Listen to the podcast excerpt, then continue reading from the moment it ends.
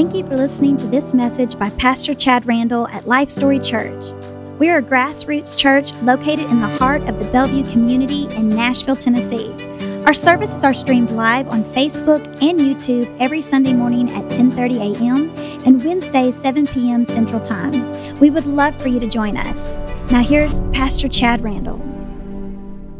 Tonight we are going to be continuing in the book of Revelation. The book of Revelation. Letters to the Churches is our series uh, uh, uh, title uh, for this Wednesday night series. Letters to the Churches, a study specifically of Revelation chapters 1 through 4. Uh, I'm half tempted to keep going after chapter 4, but we'll see what the Lord uh, gives us a release to do. But do you guys have your Bibles ready tonight? I hope you do, because we're going to dig into the Word a little bit here. The Revelation simply means the unveiling.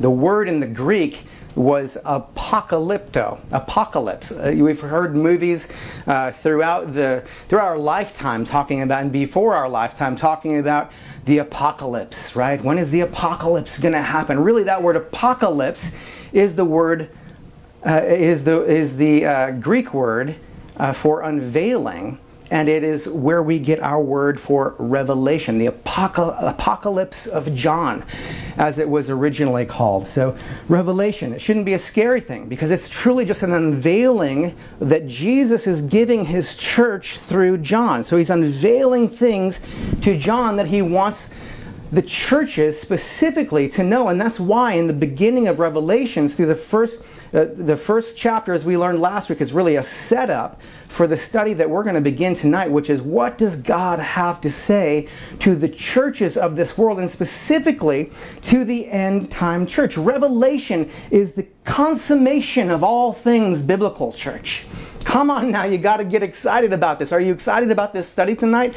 The consummation of all things in the Bible. It's the only book in the Bible that promises a special blessing to the reader. As a matter of fact, it has a special blessing in verse 3 for anybody who even hears this book being read. So if you want a special blessing in the Bible, study Revelation. I mentioned this last week, but oftentimes new believers will say, Pastor Chad, where should I start in the Word of God? And you know, my tendency used to be to say, well, start in the Gospels, then work through Paul's letters. Well, to be honest with you, we should be saying Revelation. This is the only book in the Bible that carries a special blessing. And I'm telling you, I think there's a reason why Paul, when he went to, to the church in Thessalonica, that he only spent three, only spending three weeks with them there, he chose to teach them about end time prophecy for a reason. And of course, uh, Thessalonians uh, 1 and 2 being two of the most uh, prophetically relevant uh, uh, letters that Paul wrote, uh, relevant to us, the church, especially in this era. Well, in Revelation, there's also 404 verses containing over 800 allusions from the Old Testament. In other words, indirect references from the Old Testament, uh, coming uh, from a, in other words, coming from a body of information that the author assumes that you already know. So an allusion, when a writer makes an allusion to something, he's assuming that you already know this. So when, when uh, Jesus or John in, in Revelation makes reference to something Old Testamental, they're assuming that the reader will already know that stuff, right? So it's on us to be students of our Bible. And when we arrive to a certain place where Jesus is giving us prophecy, we should have a general working understanding of his word already. Amen? Amen. So I, I believe, honestly, church, with all my heart, that this message is more important for the church today than perhaps it ever has been. I'm going to pause dramatically to drive that point home. I believe that this message that I'm going to deliver tonight, this study that we're going to do, is more important for the church today than perhaps it has ever been.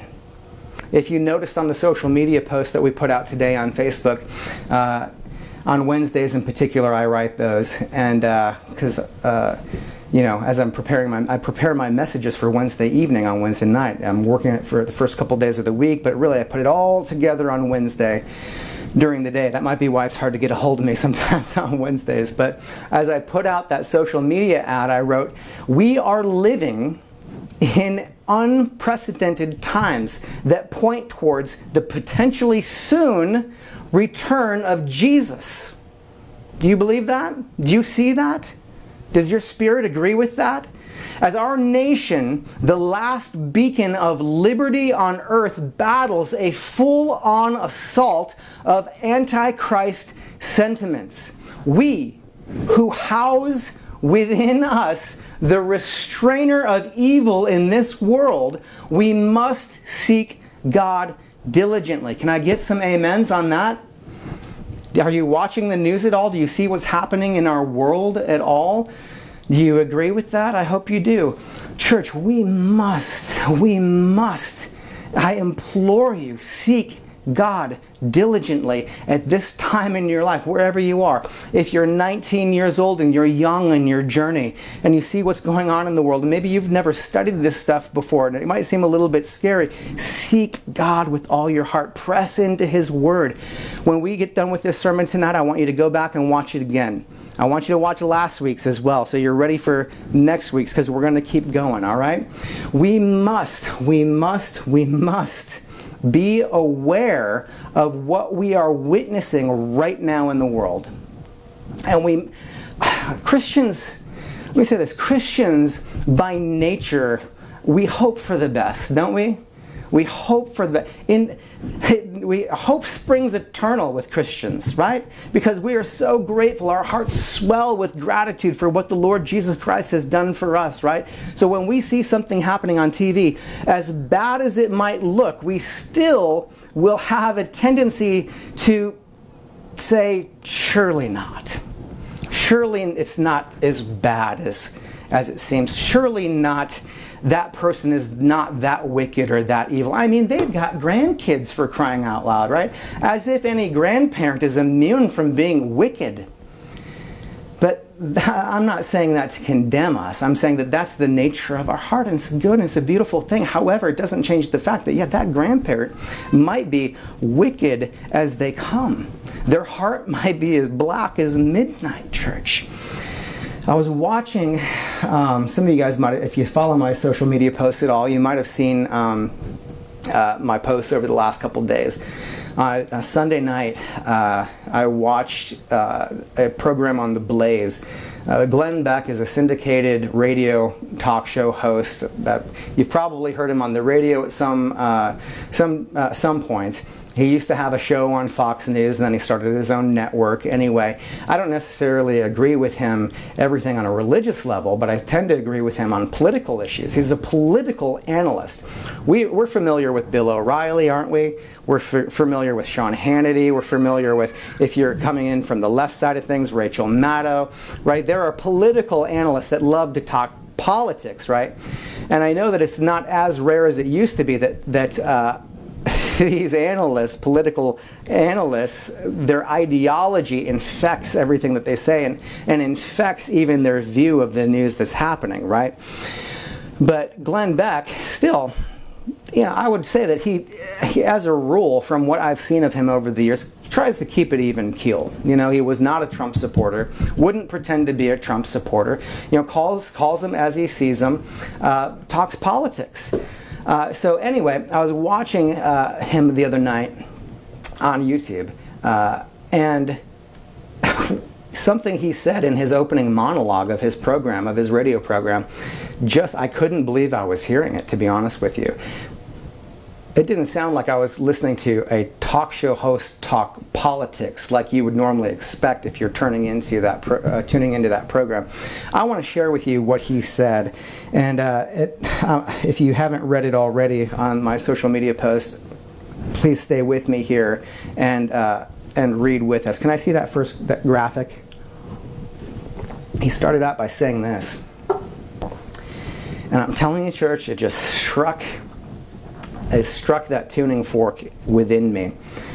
He said, We are now seeing that we are squarely in the days that the Bible foretold. I told you there would come a time when we passed all the exits, and we're there. We need to fight to slow down the chaos. We need to do everything we can to slow chaos down and to not hasten the return as the prom- of the promised one, as they say in Iran.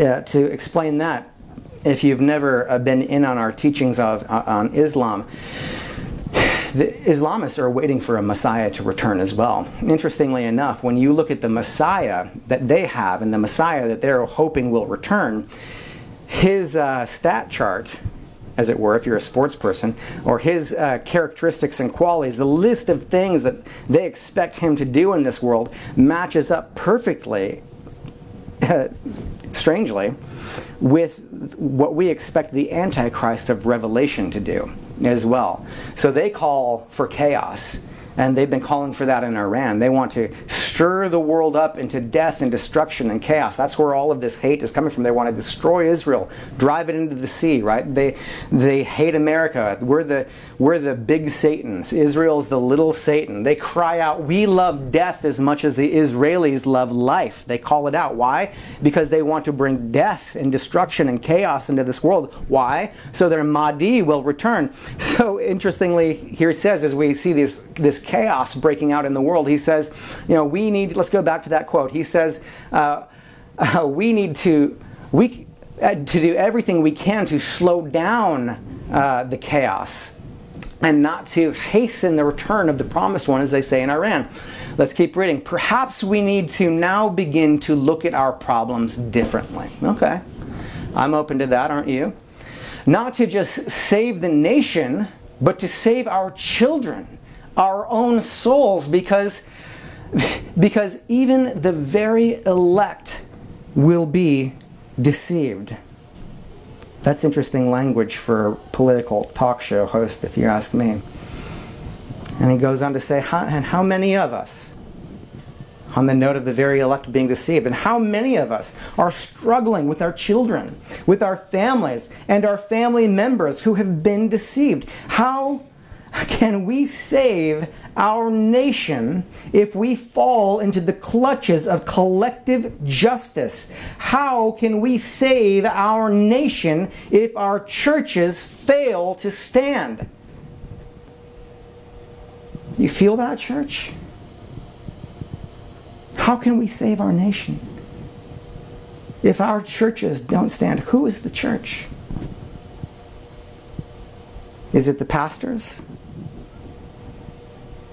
Are we relying now on Joel Osteen to save this nation? Is it uh, up to T.D. Jakes to save this nation? Is it up to John MacArthur to save this nation? Is that up to J.D. Farage to save this? No, you are the church. You are the church. How can we save our nation if our churches fail to stand?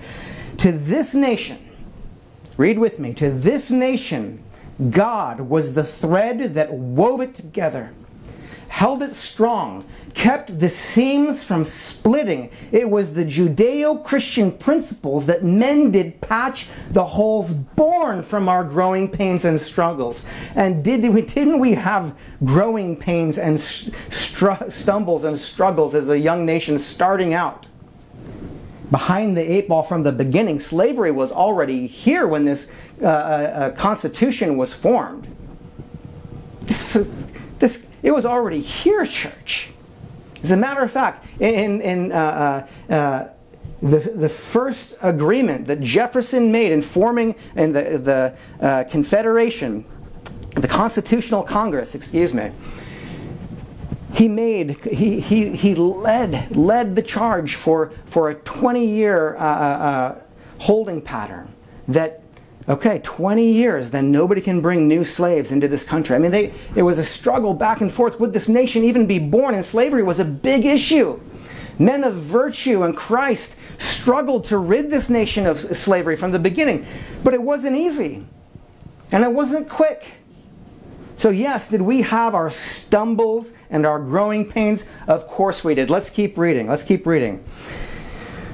It was the Judeo Christian principles that mended, patched the holes born from our growing pains and stumbles, and right now before and right now before our eyes that thread is being pulled out of the fabric and not only the holes Not only the holes, for the whole thing is about to fall apart. Do you know the great promise to the freedom of mankind was the union of the United States of America? People still from all over the world, church, they dream of coming here. You can even look on, on uh, Bravo TV or these some of these channels that will do like these marriage shows and stuff. There's this. I was flipping through the other day, and there's this 90 Day Fiance show, and it's all about these people who are willing to marry people they barely know just to get to America. Because unfortunately, for these these people that are biting on this bait, it's rarely is it about boy this person this beautiful person from overseas loves me so much no so more often than not apparently it's they just want to get to america people are clawing from all around the world to get here why because it's the last beacon of light and liberty in the world do you know the great promise to the freedom of mankind was the union of the United States of America? But by far the greatest threat, hear this now, is the dissolution of the United States of America.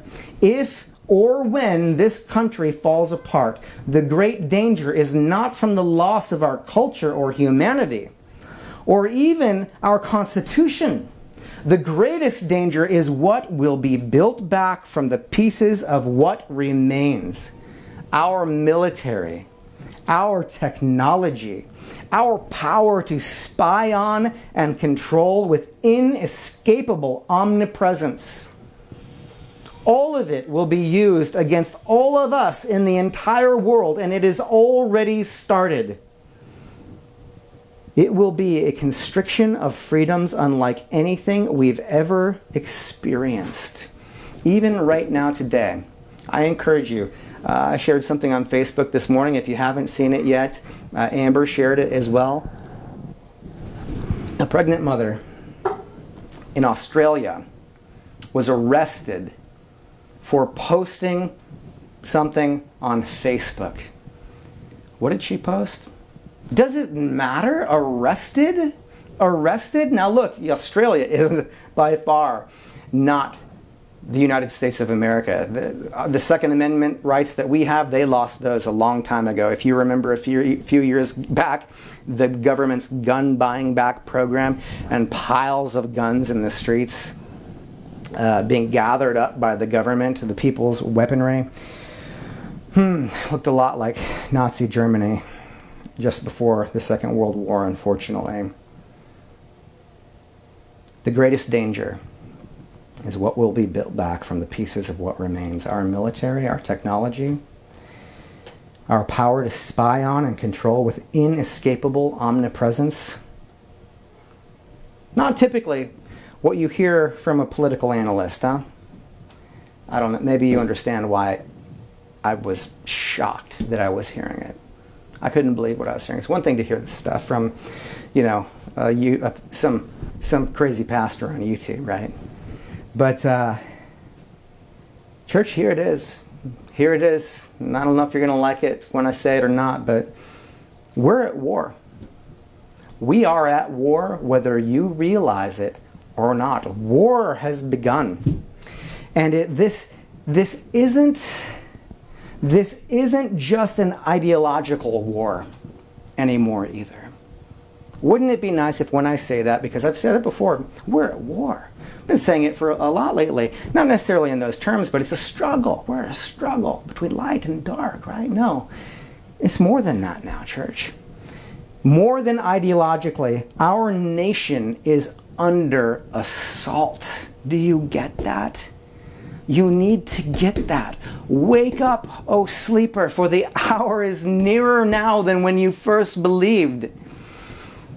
Church, the one world government spoken of in Daniel and Revelation is at our door. And as a matter of fact, it's trying to kick the door in the news media and the NBA. They want you to think that, you know, this is all about inequality on the basis of, of skin color. That's what this is all about. Everything that you're seeing in the streets, they're just trying to get equality because there isn't equality based on skin color. That's why they're burning down black owned businesses. That's why. Hmm. That's why they're uh, attacking and, and uh, uh, uh destroying the home of the liberal mayor that supports their agenda. That's why. It's about equality. Hmm. Church? Now they want to burn down America. They want to build down America, burn down America, and they want to build a new nation in its place. Church, if you don't understand that, it's time to wake up. They want to burn down America and build a new nation in its place. And when they get what they want, when they get what they want, uh, they will reset the global economy. They'll reset the global economy uh, and rule just as oppressively as every other antichrist communist regime ever has, more so, actually. If you haven't been paying attention, if you haven't been paying attention and this all sounds a little crazy to you, let me just let me give you a few leads. I've always been one who says, don't take my word for any of this. If I'm teaching you the Bible, go read it for yourself and see if I'm wrong. Now you can bring it to me if we're local or you can blow me off, right? If you think I'm a bad teacher, right? Uh, I would encourage you to do so if I'm if I were. But let me give you a few leads, and then you just look into this for yourself if you think I'm sounding a little out there, all right? Can I see this first picture? Let's see that first picture. Huh. On the left there, in the red, that's a, that is a communist logo. A communist logo. You notice the, uh, the uh, Russian sickle and hammer there, right? We know a little bit about communism. They're atheists, right? And they claim to be atheism. They're anti God. For years, one of the hardest places to be a Christian in the world was in Russia. You know, I remember when I was a kid, we had some missionaries come to our house. My dad was a gospel musician, and, you know, so uh, oftentimes if people were coming through the area doing some ministering, they'd end up on, on the couch in my living room having discussions with my dad. And I remember uh, my family sitting around, and they were experiencing such horrible persecution in Russia from the government and the, then the mafia as well for their Christian beliefs. Uh, they would try to uh, uh, extort the church for money, as a matter of fact. And I remember, I'll never forget, I think it was my mother who said, How, how do you, it's got to be so hard to be a Christian there. How do you stand up and how do you do it? And I'll never forget their response. And mom will probably say I'm butchering this story, but I'll never forget their response when they said, We can't believe how you're able to do it in America. For us, with the persecution, it's so easy. You know, dark is so clearly dark, and, and God is so clearly God there under those circumstances in the persecution. How do you do it in America when everything with such temptation? You know? Let's go back to that picture. Do you see any similarities here? Black Lives Matter. Why do you have a communist logo? I thought this was all about, uh, you know, inequality on the basis of skin color. Let's see that next uh, photograph, shall we? Capitalism kills, communist hammer and sickle Fight racism. All right, this is about racism. That's right. Okay. Black love. Punch Nazis, but pro anti capitalism and pro communism. Black Lives Matter. Right. Again, what does communism have to do with this? I thought we were talking about racial, we were talking about inequality based on the color of one's skin. How about this next one? Can I see this next picture?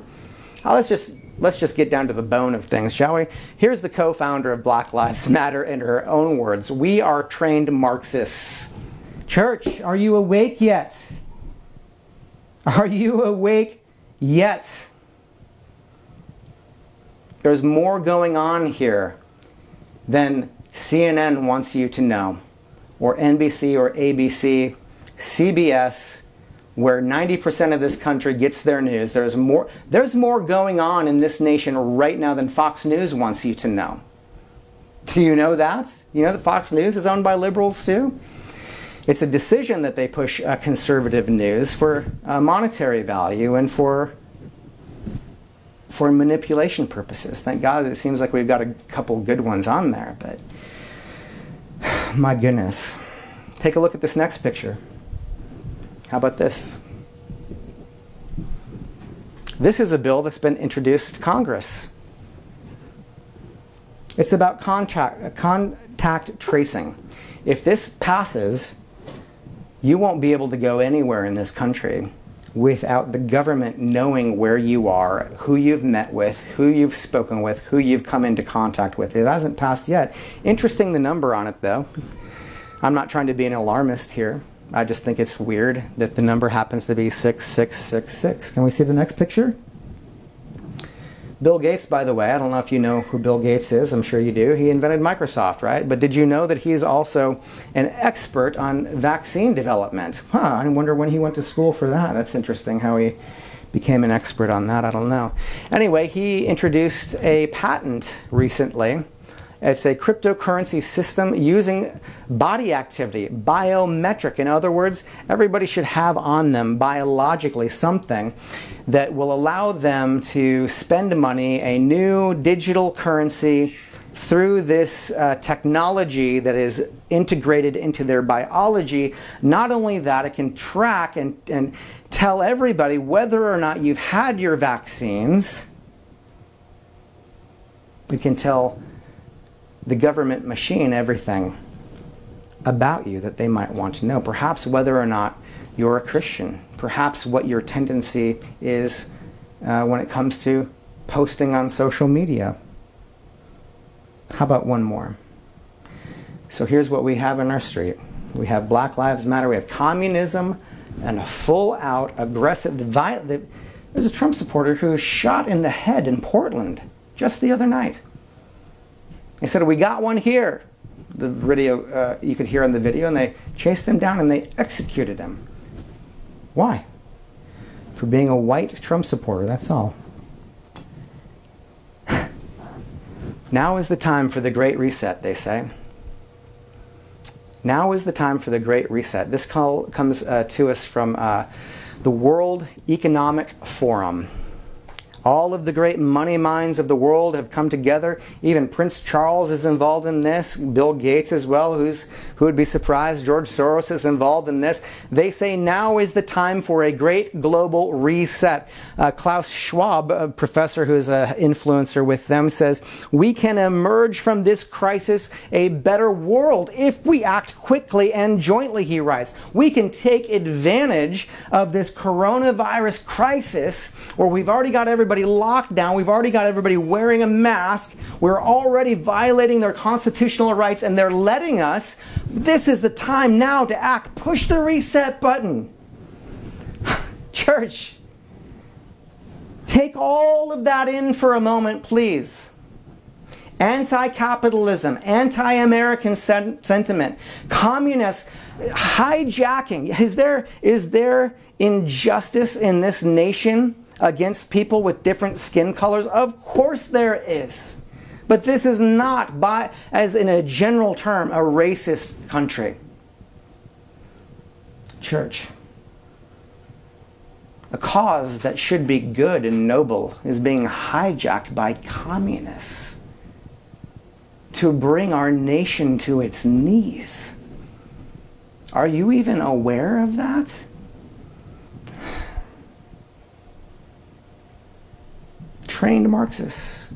At the same time, you've got bills going before Congress, patents being passed, contact tracing, biometric tracing, and currencies all being passed while the global elites talk of a great global reset to initiate a one world order.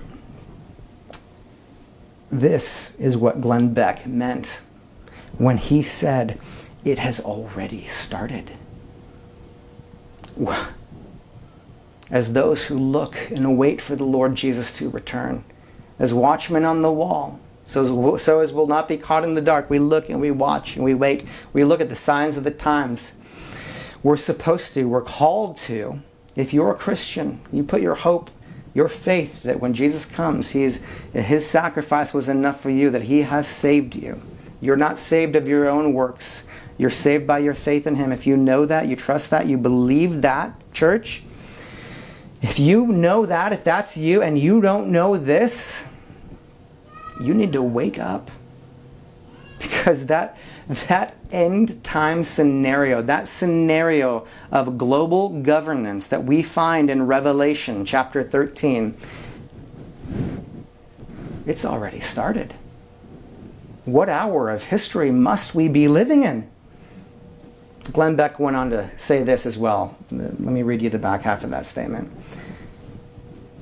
Maybe this will make more sense now that we've framed it for you. He said Marxists believe that if they tear down the society, they'll be able to build back a utopia that eliminates seeing suffering. But Christians and Jews know that sin is within the human heart. No matter what you tear down around someone and build back up, the sin is not going away.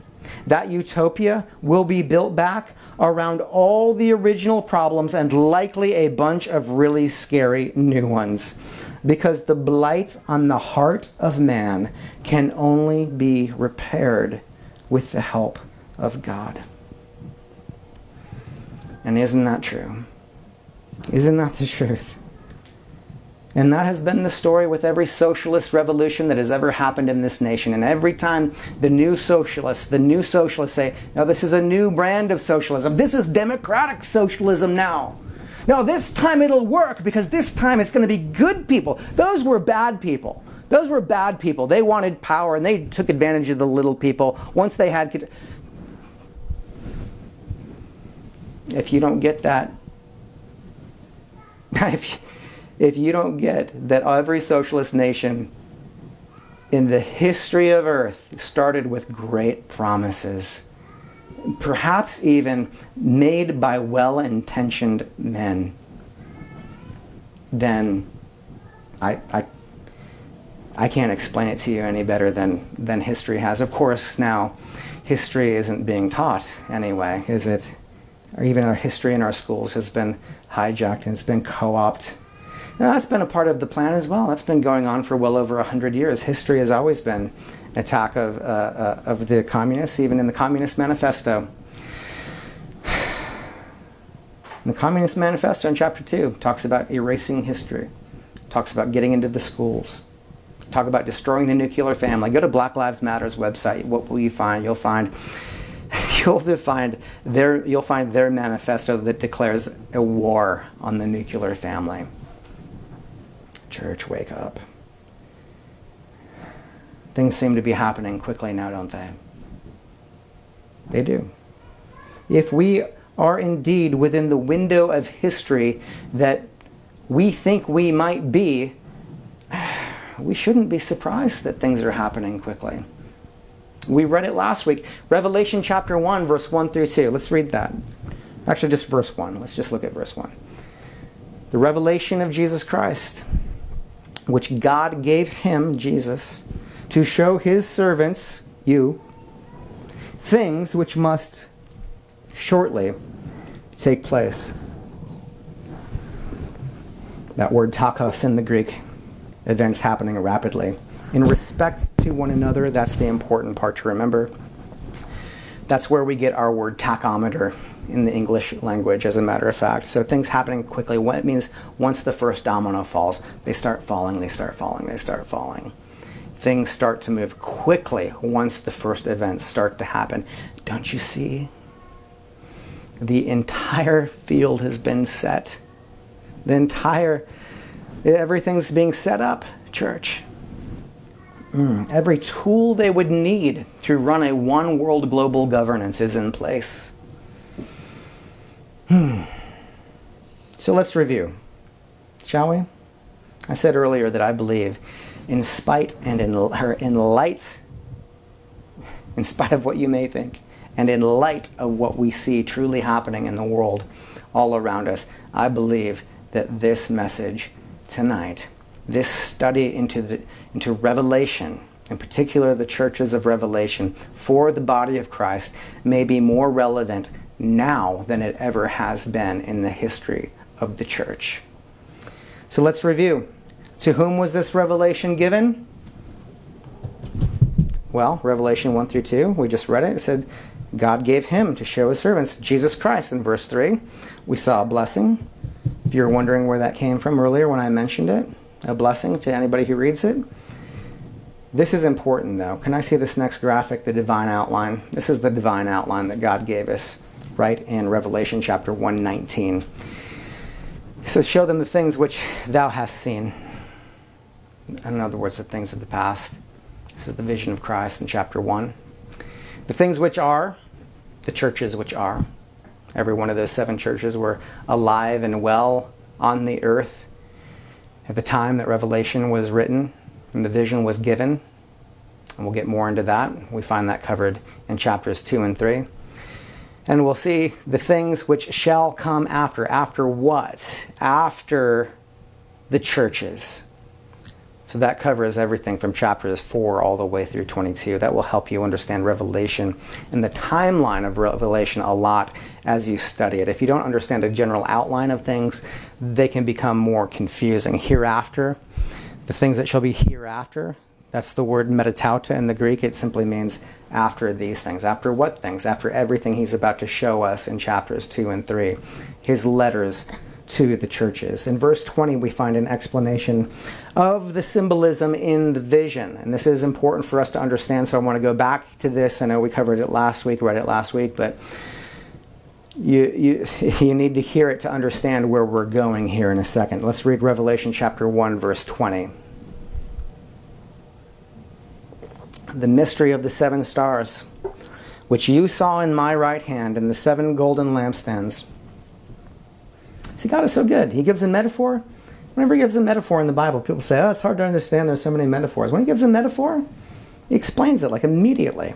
The seven stars are the angels of the churches. Every church has an angel, a guardian, a messenger.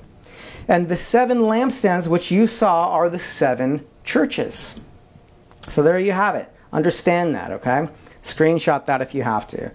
The stars are the angels, the lampstands which you saw are the seven churches. Can I see that next graphic? Who are the churches again? Let's revisit it. Ephesus, Smyrna, Pergamus, Thyatira, Sardis, Philadelphia, Laodicea. Why these seven churches? Why not Jerusalem? Why not Antioch? Why not Rome? Why not all of those first century, first church powerhouses? Why? Well, let's see this next graphic. We showed you it last week perhaps because it was ordained before the churches even existed, because they were written in the stars, as is the story of the Messiah. The zodiac, which you know to be the zodiac for getting your whatever people want to take it as, uh, uh, astrology report from it comes to us directly from the Mazzaroth, which was actually the story of the Messiah being, redeeming the world, which was written in the heavens. It was hijacked in Babylon. So, why should we be, be surprised that we see right here perhaps a map of the seven churches of Revelation in the stars? Incredible. Can I see this next graphic? Why not Jerusalem? Why not Antioch? Why not Rome? Well, because these were actual churches. Number one, yes, so was Antioch, and we know that. But these were actual churches. It can be verified archaeologically. Uh, Sir William Ramsay did some great work on that. But also because churches, churches, hear what the Lord Spirit says to the churches. Each message. It didn't just say, when we study, keep this in mind. The Lord says, hear what the Spirit says, not just to the church, not just to your church, but to the churches. Each message applies to every other church. And then he says, closing each letter, he says, He that hath an ear. That means everybody who hears it. That means you. Anybody who has an ear to hear it, hear it. This message applies to us as well. So, as we read, you hear me? As we read, ask yourself, ask yourself if the spirit of these churches are alive and well today. Okay? And ask yourself as we study, church, you're going to, this is just so relevant. You're going to find it so relevant. Ask yourself which church you are. I challenge you to do that. Or ask yourself which church you attend. It's imperative, imperative that you do this self evaluation tonight. As we study, we're getting a little more setup here, and then we'll jump into it, chapter 2. Uh, there's a few design elements of every letter, okay? Can I see that next graphic? Take a screenshot, guys. I don't want to spend too much time on it. We're already running way too long. There's gonna, he's going to give the name of the church. He's going to give the title of Christ. He's going to name himself. He's going to identify himself. He's going to give the church commendation. He's going to explain to them what his concern is for the church. He's going to exhort the church, give an exhortation to the church. He's going to give a promise to them if you can overcome these concerns, if you can overcome what Satan is trying to trip you up with, okay? Then every letter closes. He says, He that hath an ear, hear what the Spirit says to the churches. He says that seven other times. Gosh, God is just so specific. Seven other times throughout the New Testament does he say the same thing He that hath an ear, let him hear. So every church is surprised. I left you hanging last week and I said, listen, we are going to love this because this was the teaser. Every church is surprised by the report of how they're doing. Every church is surprised by the report of how they're, how they're doing.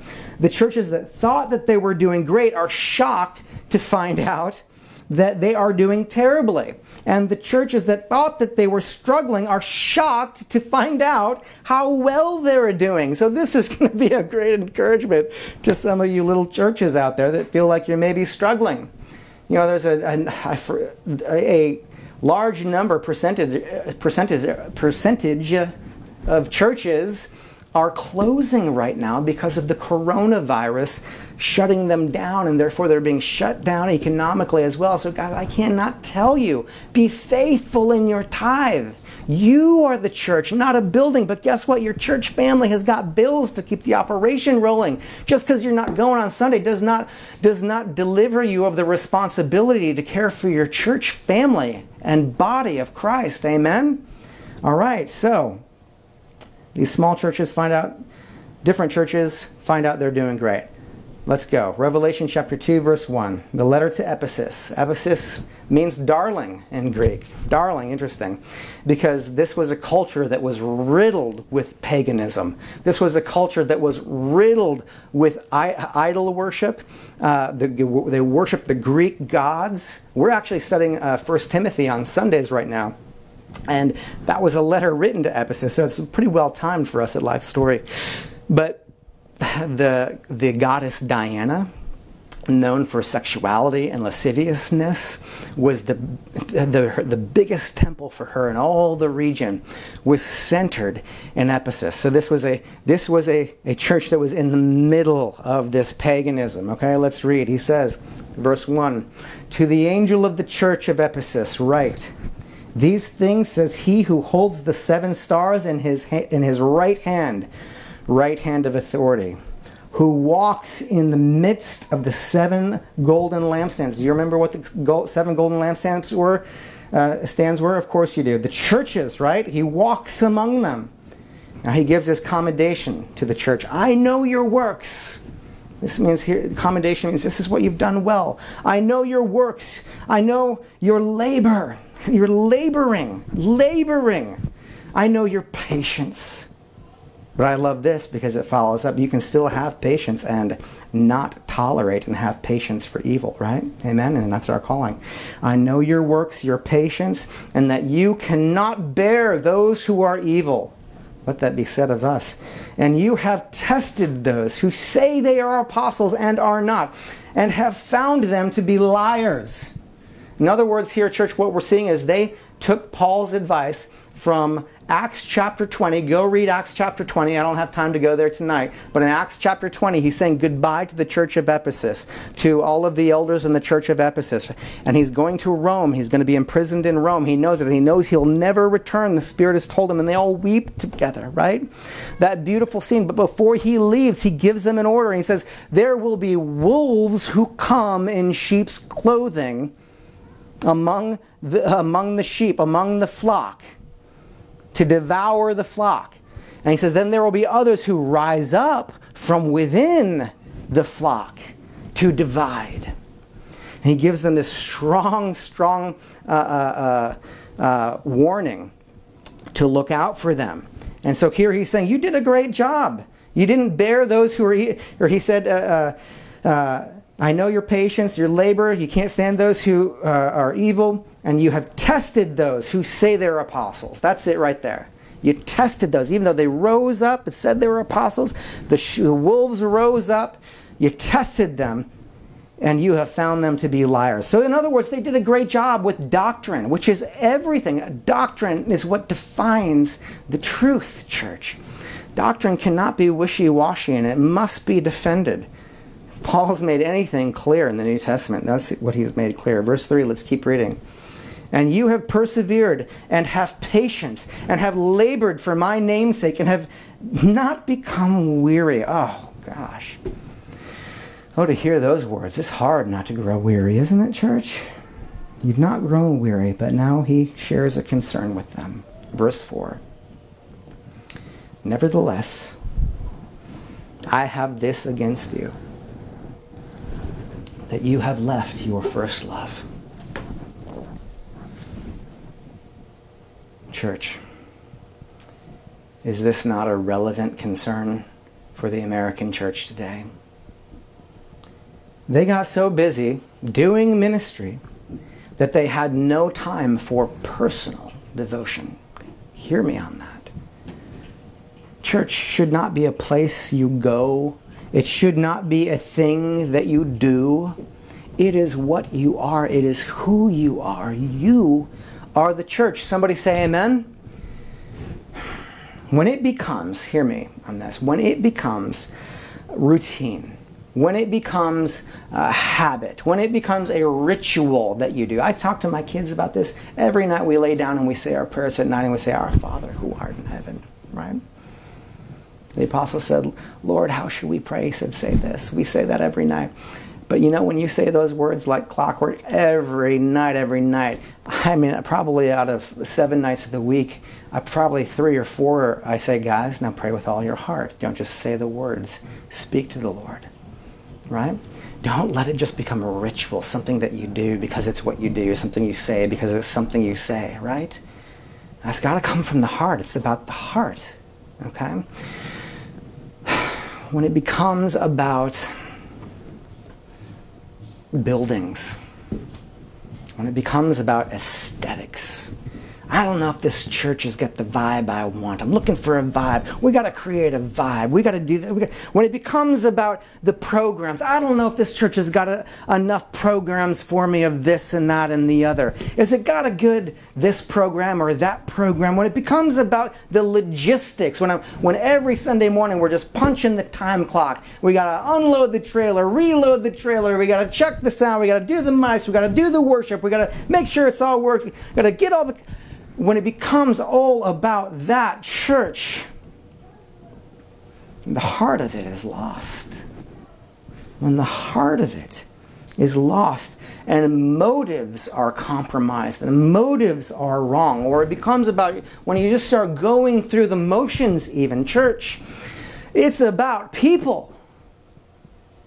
The church is you, it's brothers and sisters linking arms, mending hearts together, lifting each other up, sharing with each other when you're down, lifting up, lifting up another when they're down. And having somebody to celebrate when you've come through it all. Celebrate with when you've come through it all. It's about people. Don't let me implore you to do something, will you? Don't pick a church because of the pretty lights. Don't pick a church, uh, a church body uh, because of aesthetics or programs. Pick a church body that you believe in. Do you hear me? Do you feel me? Pick a church body that you believe in, a people that you'd link arms with, that you'd go to war with. Because guess what? We're at war. Pick a church that you would lay your life down with. Greatest form of friendship show of friendship, Jesus said, was to lay down your life for one another. That should be your church brothers and sisters. Do you have that kind of relationship with them? If you don't, is it your fault? Don't blame them. I'm not telling you to blame them. But at the same time, we need to find like minded believers. They're out there. Don't lose hope.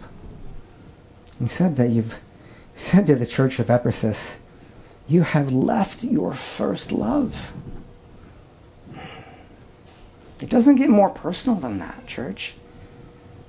I can't tell you how many how, many divorces I've seen where people grew their love grew cold.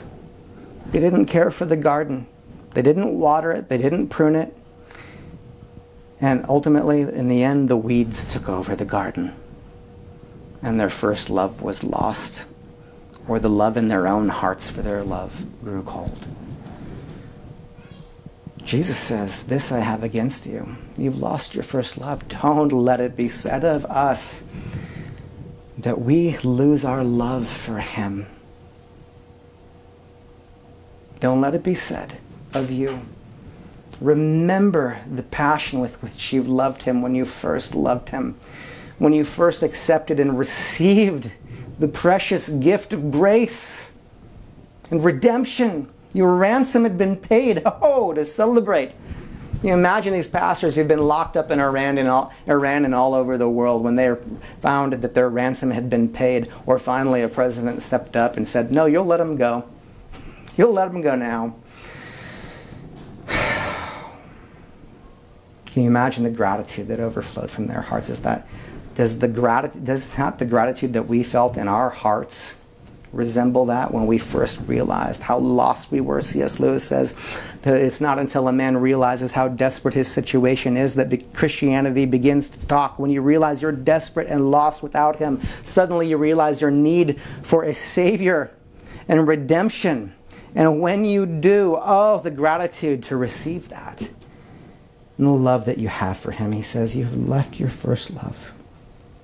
Verse 5, then he says this He says, Remember therefore.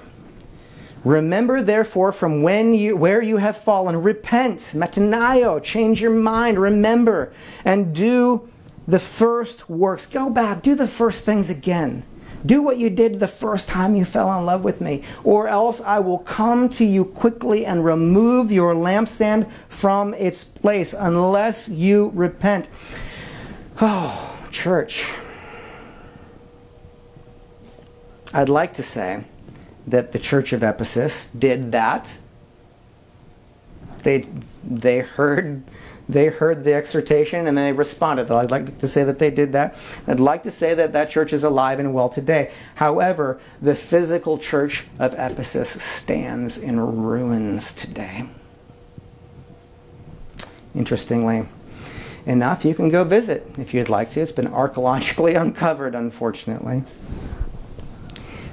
Also, interestingly enough, in Matthew chapter 11, you find Jesus mentions three other churches that he said that he curses essentially. They didn't receive him. Capernaum, Bethsaida, Chorazin.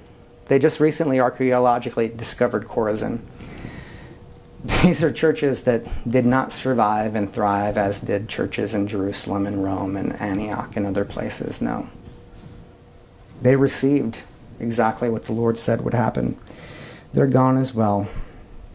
Interestingly enough, in regards to uh, Capernaum, Bethsaida, and Chorazin, uh, they also struggled with paganism, much like the church of Ephesus, to the point where the paganism infiltrated their churches. It had also, prior to Christ, even infiltrated uh, the synagogues. As a matter of fact, there were pagan symbols that can be found uh, on the synagogue, carved into the stone in these uh, archaeological sites of pagan symbols on the synagogues, as a matter of fact.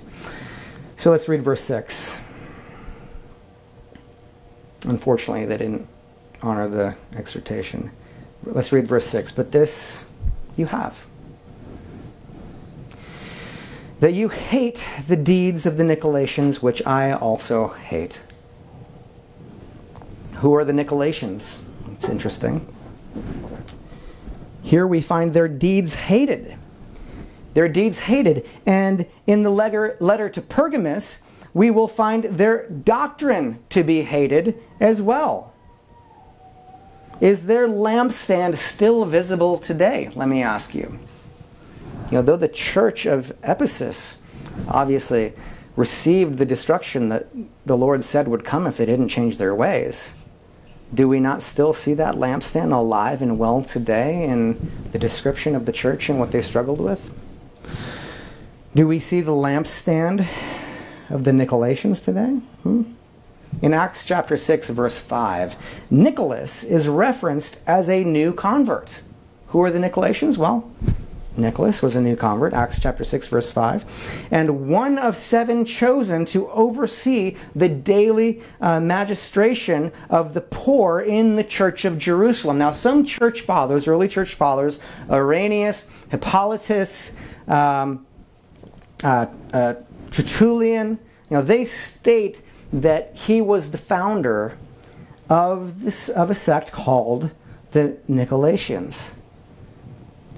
Other fathers, though, seem to suggest that this was a vain claim, vain claim made by this sect in seeking apostolic authority for their opinions. So, was a first century sect, was a first century sect, think of this, abusing the liberty in Christ, abusing liberty in Christ. There's reason to believe uh, that this is actually uh, an untranslated word. Can I see this next graphic? If we look at the Greek, what we find is this. There's two parts to the word. There's two syllables, and each of them are a different word, as a matter of fact. Nikeo means to conquer, it means to overcome, it means to rule. Laos means laity, which means the people. So, in other words, conquering, overcoming, ruling the people. So, this you have, he said, this you have that you hate the deeds of the Nicolaitans, potentially meaning you hate the deeds of those who abuse the power of the cloth against the people. Hmm. That would suggest that a sect was u- using their clerical stature or posture or posture uh, to rule over the laity. Does that sound familiar to anybody? Have we? That's never. That's never happened. There weren't 50 million Christians murdered for heresy by the Roman Catholic Church in the Dark Ages. That's never happened. Surely not. You know, in John chapter 13, we find the correct work order chart, the correct uh, work order chart um, when we see Jesus washing the feet of the disciples. You know, as a pastor, I've often gotten phone calls and different messages from people who say, Hey, I think I'm called into ministry. A lot of times when you get those calls from people and they're well meaning and they love the Lord truly and the Lord loves them, but what they have in mind is the platform what they have in mind is some, uh, you know, acknowledgement. And I always say this remember, the pastor is just the biggest servant. So if you really want to lead the church, that means you're going to you're going to outserve everybody, man. So if that's what you want, get to work because that is how the flow chart works in the kingdom of God. So here we see potentially depends on how you want to look at this. This is my conjecture here based on what I have studied, that potentially here we see that order, the order of John 13 uh, being subverted, and the leadership of the church using that power uh, to manipulate the people. And Jesus says here plainly, I hate it. I hate it. So, verse 7, he says, he who hath an ear, let him hear what the Spirit says to the churches. To him who overcomes, I will give to eat from the tree of life, eternal life. Amen.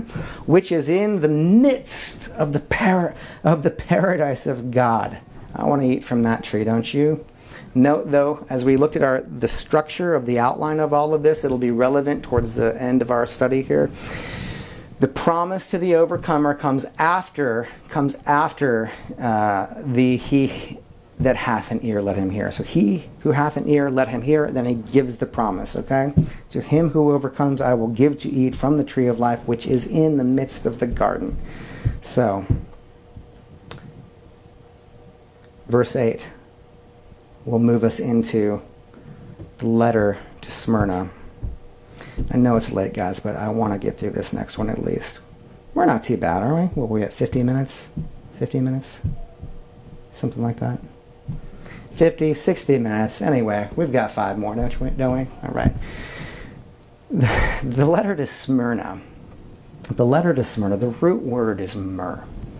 The root word is myrrh. Myrrh represents death in the biblical context. It represents death. As, as it's, an, it's an embalming ointment myrrh. It's for embalming. Okay, when the wise men, right, the magi, we remember we studied this at Christmas time. When they came, traditionally three, right, uh, they there were surely many more though.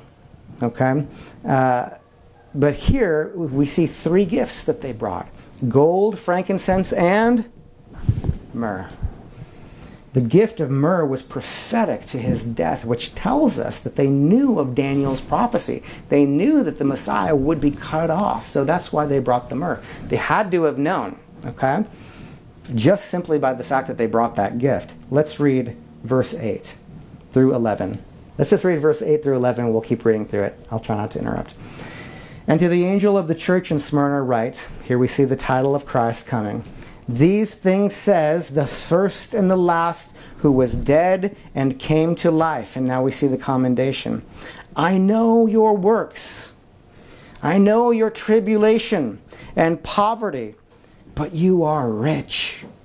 And I know the blasphemy of those who say they are Jews and are not, but are a synagogue of Satan. And that could mean a whole lot. I mean, who are Sorry I'm interrupting, but who says that they are Jews and they are not? Now, there are some uh, post trib folks that are in a camp that say that Israel over there right now, they're just fake Jews. Don't believe that for a second. That is a, a, satanic idea that was birthed out of replacement theology. You hear me? Not only that, that brings us to another point. Those who say they're Jews, those who say, you know what God's done with Israel, and now the Christians, we have accepted all of the blessings and all of the prophecies, prophetic future of the Jews. Trust me, you don't want all the prophetic futures, uh, the prophetic future of the Jewish, Jewish nation. They'll be entering into something called the tribulation, by the way. You don't want that, okay? So those who say that they're Jews and they are not, replacement theologists perhaps? You say now every promise that was made to the Jews, that's my promise now? No, Paul makes it very clear.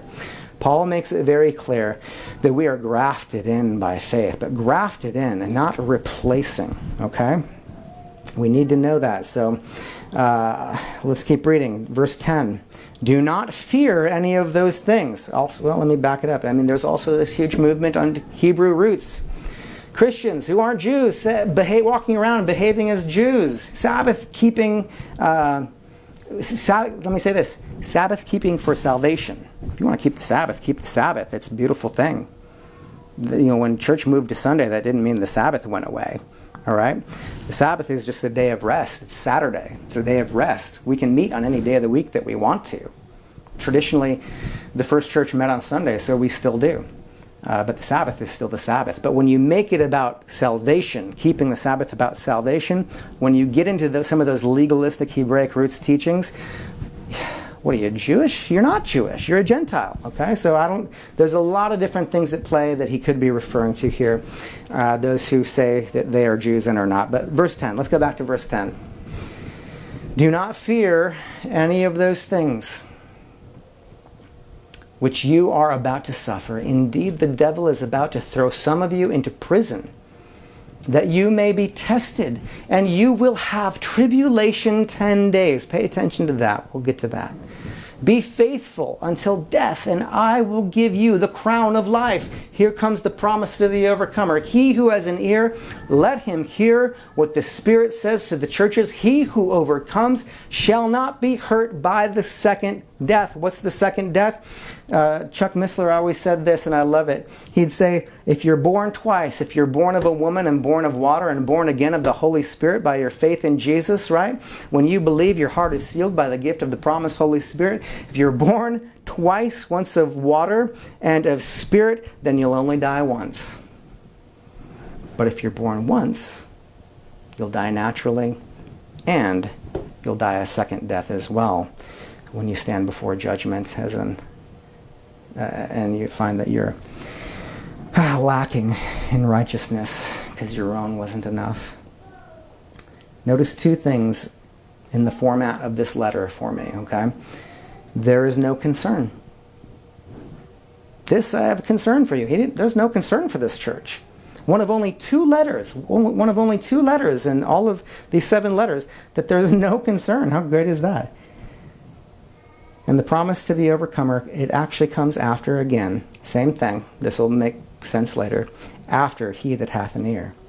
Now, the phrase, let me talk about this. The phrase of the 10 days this is confusing to some people. Uh, there's a lot of different conjectures made by a lot of great teachers. You know, the phrase the tribulation for 10 days, it's interpreted by most scholars as this, okay? To be a prophetic uh, uh, to be prophetic of major periods, major periods of early Christian persecution. Can I see this next graphic? Um, most seminaries will teach you this if you're going to school. The 10 days would teach a span of over 250 years of tribulation. Uh, from 54 to 68, there was a great persecution of Christians in Rome. Paul was beheaded. Peter was crucified upside down. From that point, uh, 95 AD to 96, uh, Domitian, he exiled uh, John to um, uh, Patmos, where he received this vision. Now, look at, I mean, these, these dates, obviously, when we're looking historically, there's some wiggle room on them, but these are general time frames. 104 to 117, Trajan Ignatius, an early church father, was burned at the stake. 161 to 180, Marcus Aurelius, we know him from the awesome movie Gladiator, right? He wanted Rome to be a republic again. Well, he killed Polycarp, who was. Uh, an incredible early church father uh, who actually lived with John for 20 years. So if you're ever wondering, you know, what John really thought about something on a certain matter, you can go to Polycarp's early letters and uh, you'll find some clarity. He lived with him after all. He was a student. From 200 AD to 211 AD, Septimus Severus, he killed Irenaeus, who was, we lo- you know, one of the most famous early church fathers. You can see all of these different all of these different um, eras of persecution, 10 days. Uh, like I said, most, most uh, uh, schools will teach this. Uh, Maximus killed Ursula and Hippolytus. Diocletian was the worst persecutor of Christians of all of them. But there's one thing that we know for sure, church, and that there is no debating, no debating, hear me on this, that the persecuted church is alive and well today. It certainly is, isn't it? You think of the horrifying images that we saw coming back from Syria and Iraq when ISIS was rampaging the region. How awful.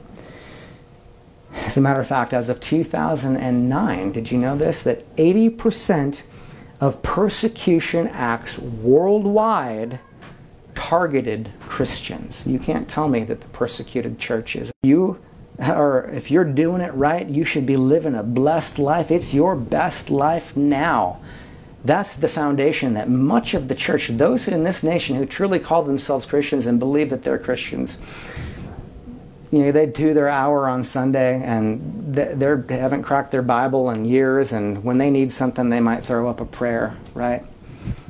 They, that kind of Christianity is not built to sustain persecution, I'm afraid not this kind of persecution, not the kind of persecution that could be coming should should uh, the enemy gain any more ground before the rapture happens. So I'll ask you this. We'll close here. We'll close here. I, I told you to ask yourself this earlier, so this time I'll ask you. Are the spirits of these churches, are the spirits of these churches alive and well today? Are they alive and well today? Have you seen these churches lately? Do you attend one of these churches, one of these two churches? In light of what we're witnessing in the world and in our nation, I hope you can see, church, why I said what I said earlier. When I said, I believe that this message is more important for the church today than perhaps it ever has been because I believe I believe that the spirits of these churches are alive and well today, and I believe that we see them scattered across our world. I believe we see the persecuted church, the persecuted church uh, around the world. I believe that we see the church, certainly in this nation, that has lost its first love. So take it to heart, church. With that, we'll close. If you're watching this tonight, and maybe it's an eye opener for you, I don't know. Whatever it is, if you're watching tonight and the Lord is moving on your heart, if He is calling to you to lay your heart bare and to get real, there's never been a better time than right now. I'm telling you, church, do you see? Do you see? Why should this message wait for a new believer? How could anything be more powerful than what is most relevant to us and them right now, here and now? And there's nothing more relevant.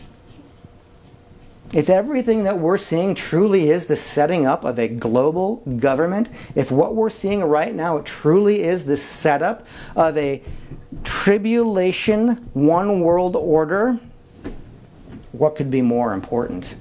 For I don't care if you just gave your heart to Jesus while you're watching this program right now. This is what you need to hear, and this is what you need to know. So, whatever it is, every eye closed, every head bowed, let's do this. If you're wanting to give your heart to Jesus, if you're wanting to ask Him to receive your surrender, maybe you've been living your life uh, uh, with just the the average American Christian perspective of, you know, Jesus probably isn't coming back in my lifetime. Maybe you've been living the, the lifestyle of comfortable Christianity. Uh, you know, just let's not say anything that'll upset anybody. You know, let's be uh, politically correct, everything, whatever it is. If the Lord is convicting you in your heart to get real and dig deeper right now, just give that to Him right now. Let's pray. Say, Jesus, Lord, I believe that you're God and I believe that you love me. Thank you, Lord, that you've brought this truth to my attention, Lord.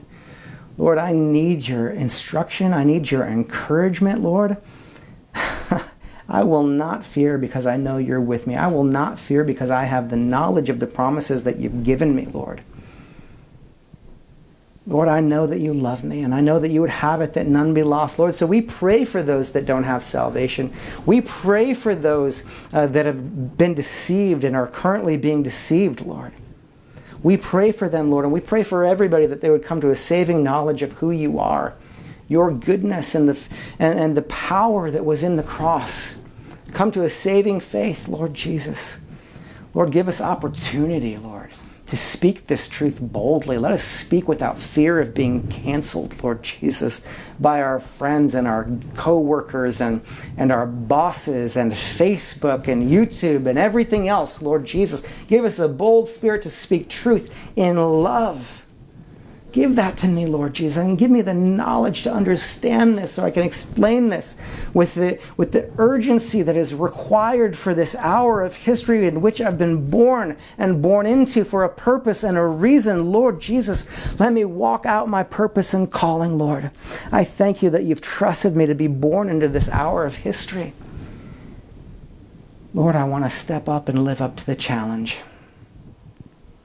I want to engage with my brothers and sisters. I want to bring the talents and the spiritual gifts that you've given me to the table, to my church body, to effect change in our community, to be the restrainer, the true restrainer of wickedness and evil until you return and rapture your church, Lord. Let you find me in the field, Lord Jesus, with my brothers and sisters, restraining wickedness of the day. Oh, Lord. Give your people peace and rest tonight, Lord Jesus, and give them uh, inspiration and passion to be about your kingdom business until you come. Lord, hear our hearts tonight. In Jesus' name, and all God's people said, Amen. Amen, guys. We'll see you Sunday at 10:30 at the retreat. If it doesn't rain, we're looking forward to another powerful study as we continue the sermon series, Our Blessed Hope. And tune in next Wednesday night for part three of this same series, Letters to the Churches. We love you guys. Good night.